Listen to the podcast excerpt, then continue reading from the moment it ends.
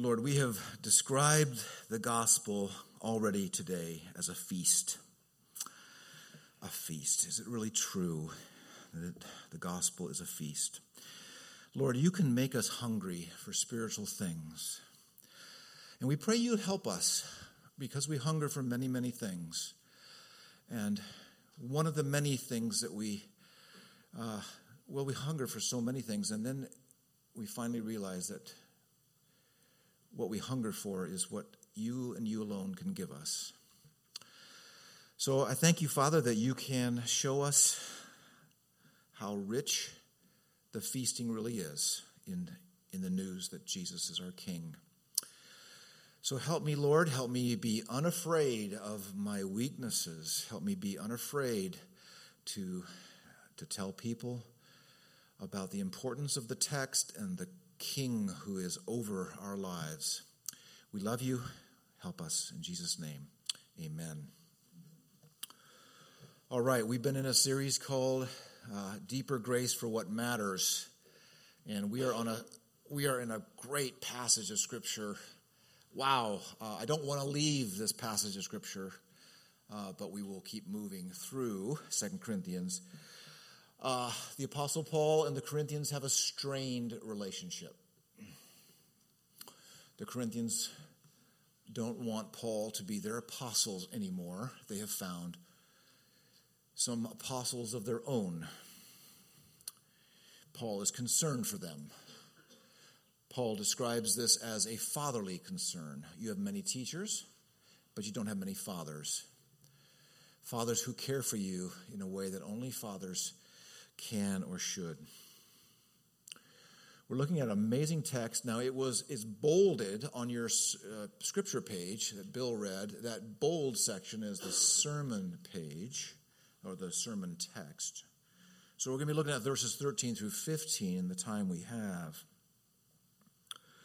Uh, your heart is, Paul Tripp calls your heart the steering wheel of your life. Now, we often think of the heart as the, the organ that is pumping blood. In the Bible, the, the heart, the heart is where you're making choices, where you're evaluating, you're choosing, you're believing. And your heart is like mine. It moves very, very fast. It is rapid. It is assessing, interpreting, deciding, moving. There's one thing that's true about the heart. It is never neutral. Look at the ministry of Jesus as he walked this earth. He encountered not just people, but people's hearts. And they were the hearts were active, interacting with what they saw. Perhaps they saw a miracle. Perhaps they heard some amazing teaching.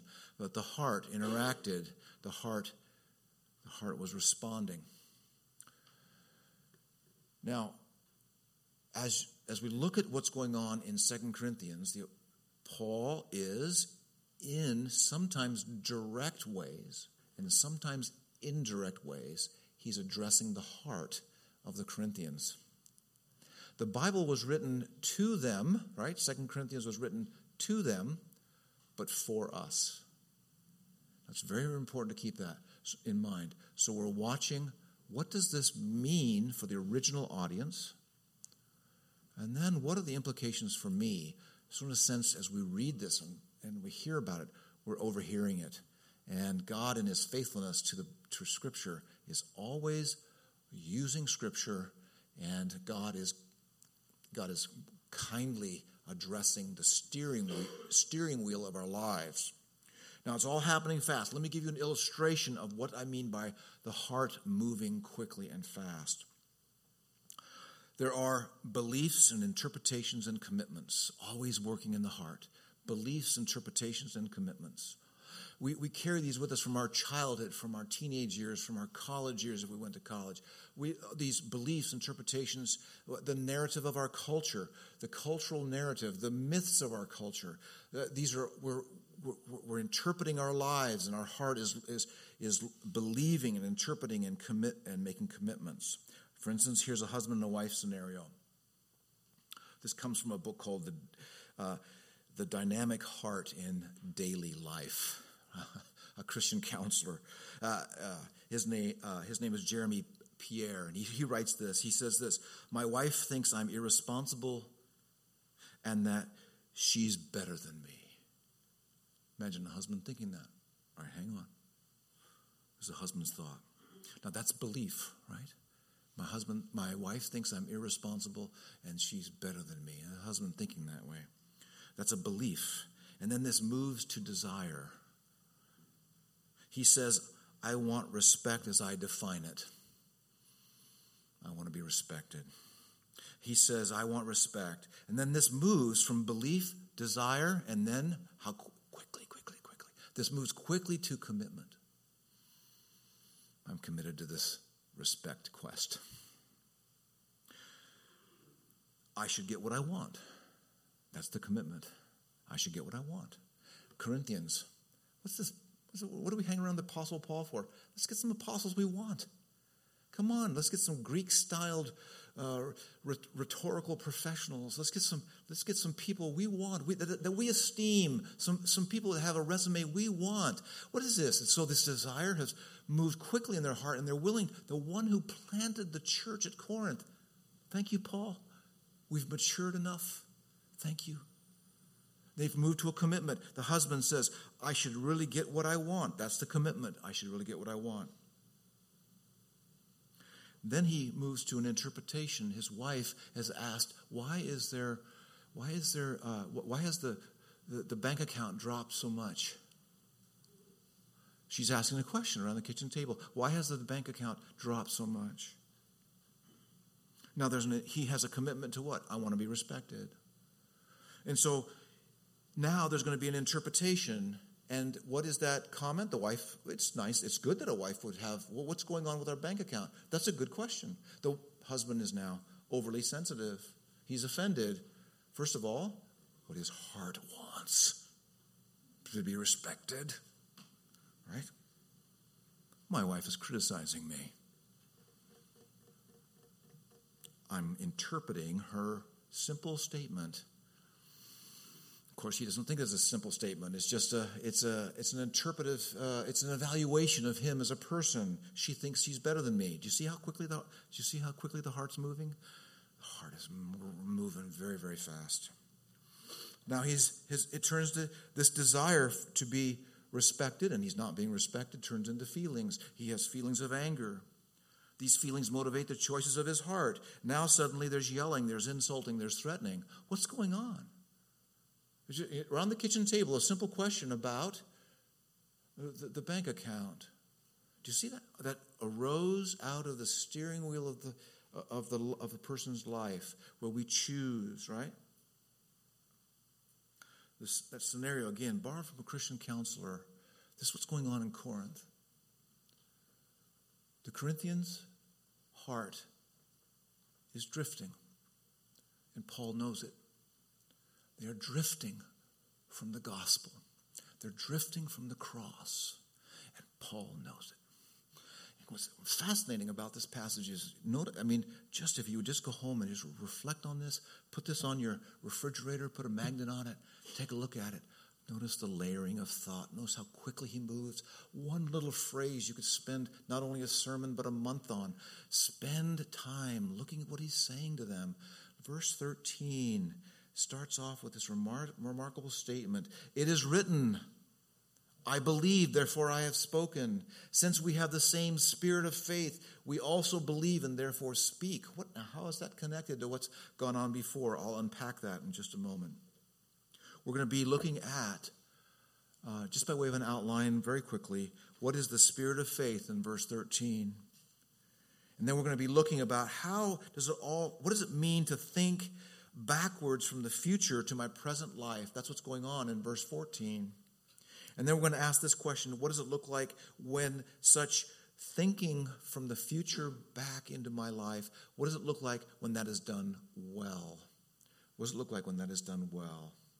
So let's look at this first verse thirteen. Verse thirteen. Now, verse thirteen and fourteen are kind of wedded together very tightly. And so Uh, you could probably just preach on them together, but I want to take a moment and look at this. Look at how Paul talks in verse thirteen. Uh, he says we have the same spirit of faith. Do you see that there? And then it says, as it is written, I believe, therefore I spoke. All right, Paul is quoting Psalm one sixteen.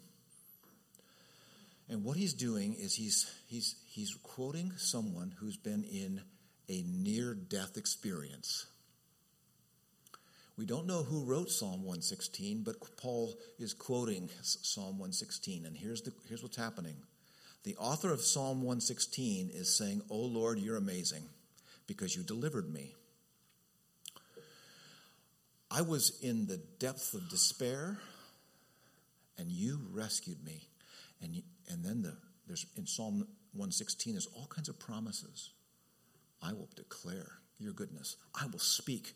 Uh, when the when the people assemble in the temple, I'll be there. You can count on me. I have an irresistible desire to praise God. So here's what's happening. The near-death experience of the person in Psalm one sixteen back in the Old Testament, Paul's saying, uh, that's what it's like to be an apostle. What everywhere, everywhere, everywhere we go, we have a near-death experience.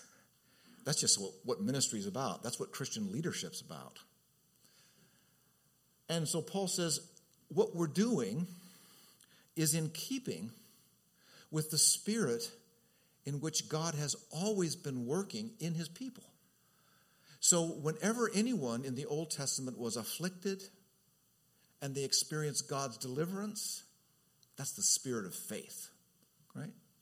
So Paul is saying, you know what we're doing as apostle, as an, what I'm doing as an apostle, and those who work with me, what we're doing,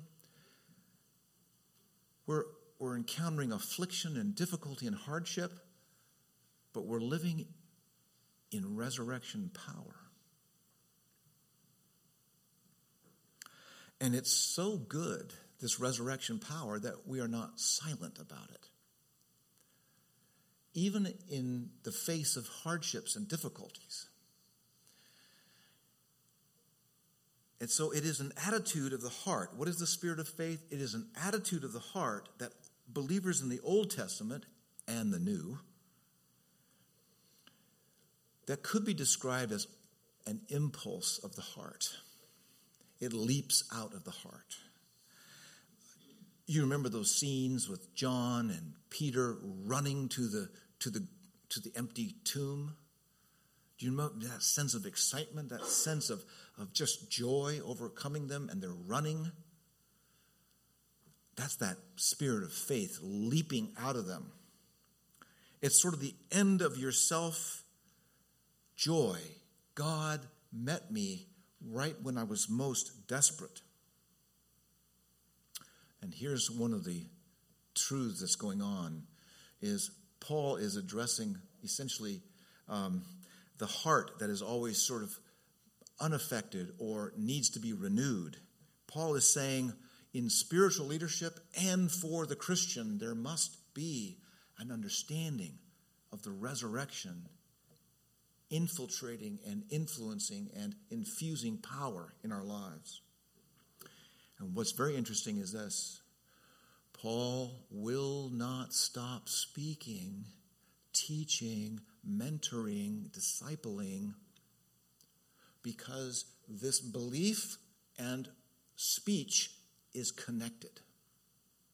Now, I don't know if you've ever noticed this, but and I, is and this happens all the time. When you encounter joy, when you encounter a fantastic sunset, when you encounter an amazing buffet in Waikiki, uh, when you encounter something joyful and amazing, you will start talking to total strangers. Oh, yeah, I got to try the prime. Have you tried the prime rib? No, seriously. The prime right there. No, don't walk past it. No, you got to have that. Now, that would be me. You. Who are you? I, trust me, right there. You need that. You know, that, that's me. I'll do that. But when the heart is overjoyed, you talk. It's it's just how we're wired. This is Jonathan Edwards spoke on this and wrote on this. So Paul's saying this. What we're doing is, is what God always does in hearts. And when he, when does he do it? He does it at the point when you've lost all your strength. He intercedes, he intersects with your life right at that moment. I know, it's almost as if Paul's saying, I know you want some sort of Greek power, whatever that means. I know you want some sense of glory, whatever that is. What you need is a, is a resurrected Savior infusing resurrection joy into the heart of your spiritual leaders. That's the implication. Romans ten, nine and ten, if you believe in your heart that God raised him from the dead, that's belief, doctrine, and confess with your mouth, you shall be saved. There's some mar- remarkable connection between what's happening in us by way of belief and the words we are willing to stand by and to say, this is my identity, this is what This is what it means that Christ rose from the dead. I cannot remain silent about it. So that's that's the that's the spirit of faith. Paul's essentially saying, saying to the Corinthians, where does this power come from, Paul? Why are you so, so ruggedly determined to stay with us? This is what's going on. What Paul's saying, we're, we're connected with the spirit of faith. Now, let's ask this question. What does it mean to think or or believe backwards from the future to my present life? Look at verse fourteen. Because we know, there's a direct connection between these two uh, verses, because we know that the one who raised the Lord Jesus from the dead will also raise us with Jesus and present us with you to himself. Now, that little English is a little bit wooden there, but I want you to notice what a strange sort of answer to criticism. Uh, think about this. Uh, the next time you're criticized, uh, would you ever think in your heart, well, I'm going to rise from the dead? Well, how does that connect? Right? At work, someone just is just, just telling you that you're the worst officer in the military. You're just the you're just what are you doing here? And just just this whole thing. Now, what what would you do inside your heart? What would you do? Paul's receiving a massive criticism from the Corinthians. You can't get any bigger than, can you no longer be our apostle? You can't get any bigger than that. I don't think, except maybe trying to hurt him. So what would you, what would fuel, what would strengthen the Apostle Paul? He says, because we know that the one who raised the Lord Jesus from the dead will also raise us with Jesus. What's he doing? He's, this resurrection at the end of the age is affecting his life now. It's moved right into his cubicle, if he had a cubicle. It's moved right into his desk. It's right into his lunch hour. It's right into that kitchen table at home. Because we know that the one who rose from the dead will join us with you at the end of the age. That's why, that's why we're hanging in there with you. That's why I can hang with your criticism. I am fully accepted by the resurrected King. And this is in his consciousness. His consciousness. It's a remarkable, remarkable thing. Now, it's not just some general goodness of God. You know how people talk, you know?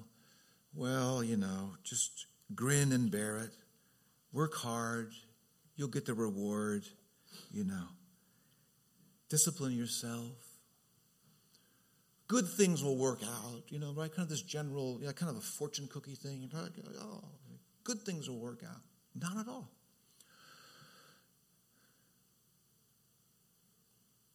Paul's emotional life was connecting, not perfectly, but connecting with the resurrection and the hope of glory. There's a call upon us, brothers and sisters, a big call upon us.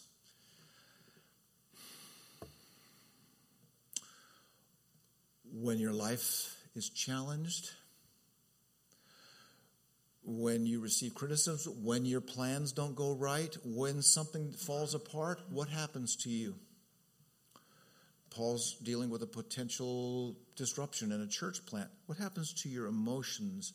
What's going on here is a connection between Paul's emotional life and the resurrection. And there's a call upon us. Not just spiritual leaders, not just apostles, but for all of us.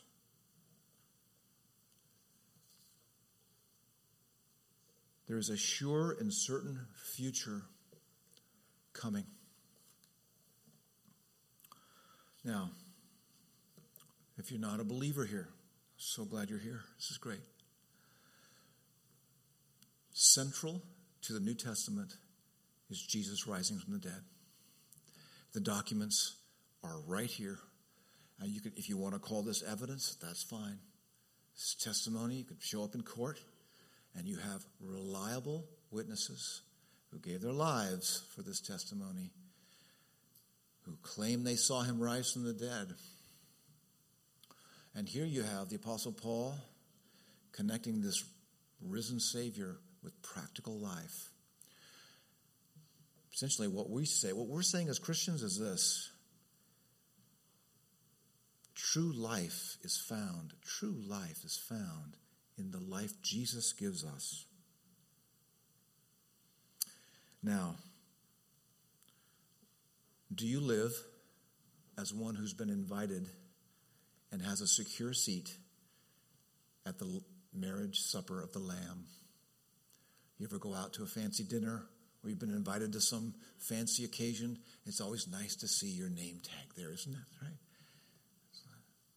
It's so nice. You feel welcomed. Someone remembered me. You don't feel awkward. I belong at this table right here. It feels good, right? That moment when you have a sense of where you belong.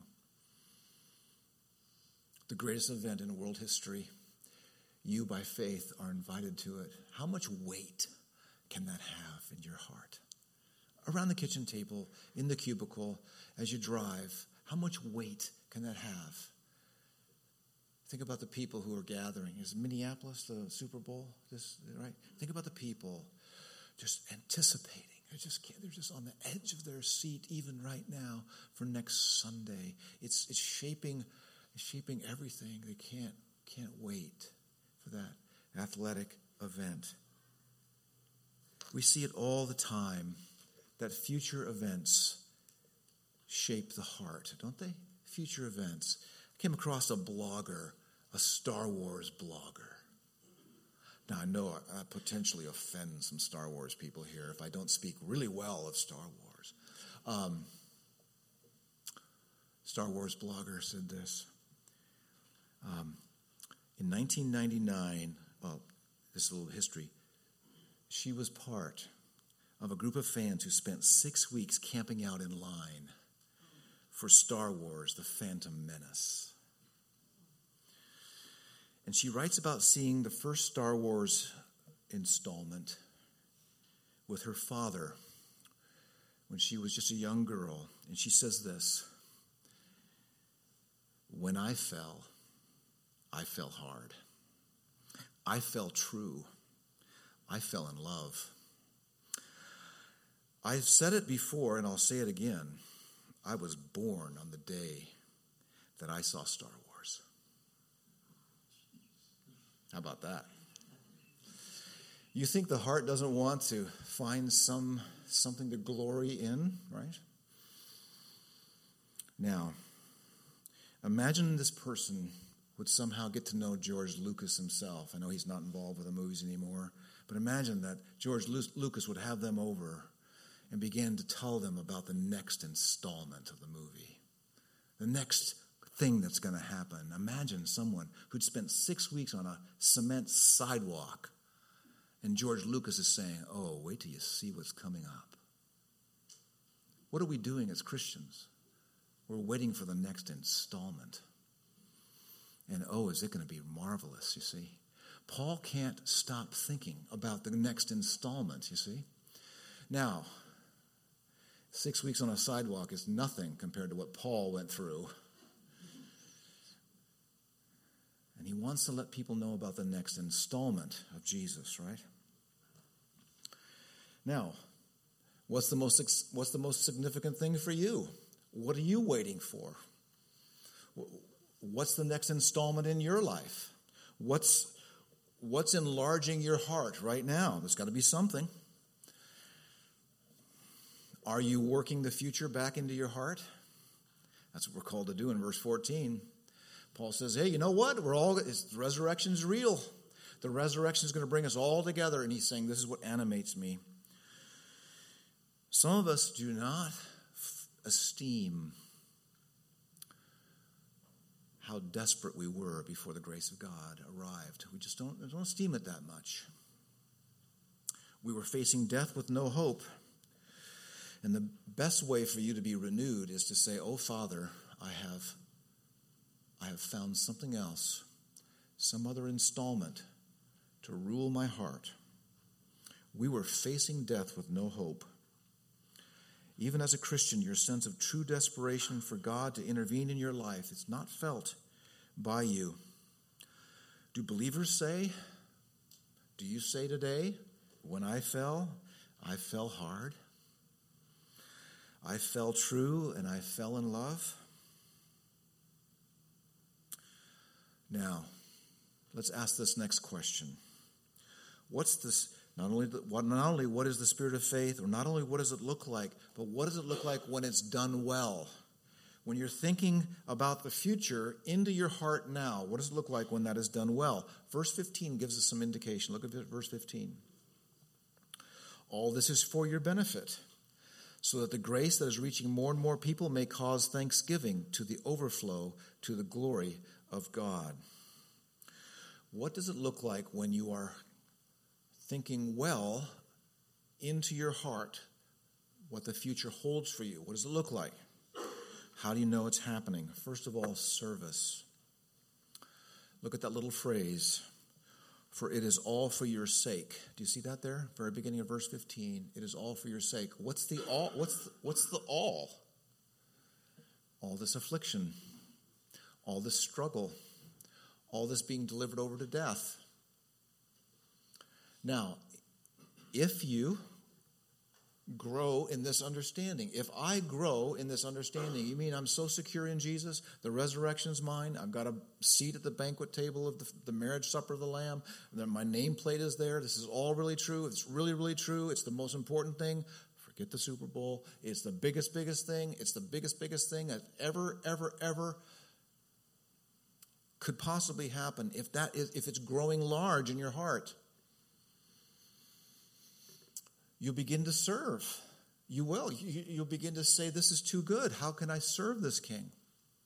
And Paul says, this is all for your sakes, meaning all the difficulty we go through, we're not, we're not wallowing in self-pity. We're not preoccupied with ourselves. We've, it's all for you, meaning this grace is freeing us up. This resurrection hope is giving us power. This resurrection hope is freeing us up to serve. It's a full life response, head, heart, and hands to who God is and what he has done. It's worship. Now that's what the rest of verse fifteen is describing. So that the grace that is reaching more and more people, what will that grace do? It will move toward, look at the last verse, uh, part of verse fifteen, it may move, people may cause thanksgiving to overflow to the glory of God. That is worship. Paul is sustained to the resurrection, and he has experienced forms of dying, near-death experiences like the psalmist in Psalm one sixteen. And now the praise, the worship of God is happening in the Apostle Paul's heart, and the overflow from Paul to the Corinthians is a paradigm, an example of the kind of thing that the heart now enraptured and savoring the beauty of this God who has given us resurrection in Jesus. This is the kind of thing that happens in our hearts. Remember how active the heart is. I would suspect that many, many, many of you are belief, interpretation, commitment. Belief, interpretation, commitment. It's moving. This is what God does. He moves in us, and we begin to move in commitments that we never thought were possible because you have power. Corinth in Acts eighteen. Man, there's a darkness in that place. And and Paul is so nervous and seems to be scared that God gives him a special vision and says, you hang in there. There are many of my people in this place. Paul moved, of course didn't move perfectly, but moved in this power of the resurrected King. Paul was sustained, worshipped, and now we are called to do the same. Is your heart hop, skipping, jumping? I have been delivered from death. Think about it. Dwell on that. Dwell long on it. Work at it. You've been delivered from death.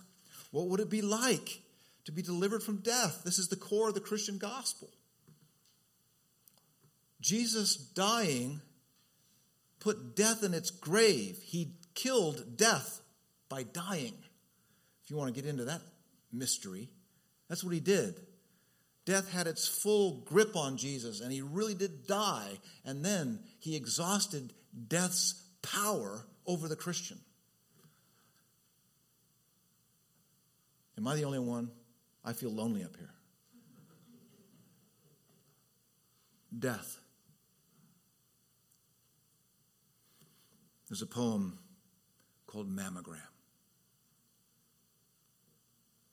They're benign, the radiologist says, pointing to the specks on the x-ray that look like dust motes, stopped cold in their dance. His words take my spine like flame. I suddenly love the radiologist, the nurse, my paper gown, the vapid print on the dressing room wall. I pull on my radiant clothes. I step out into the hanging gardens, the Taj Mahal, the Niagara Falls of the parking lot.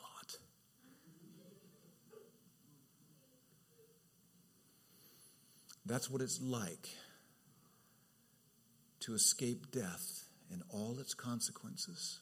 Yes, our bodies do die, but in a moment, in a flash, we are before our glorious King.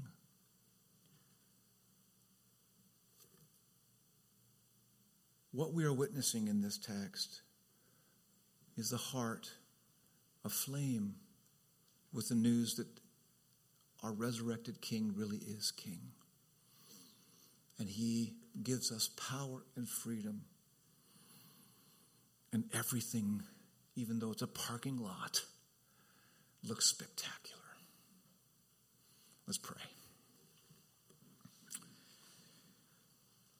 Father, deliver us from our petty, myopic, small concerns. Father, grant to us power and grace. Father, you love these people. I love these people.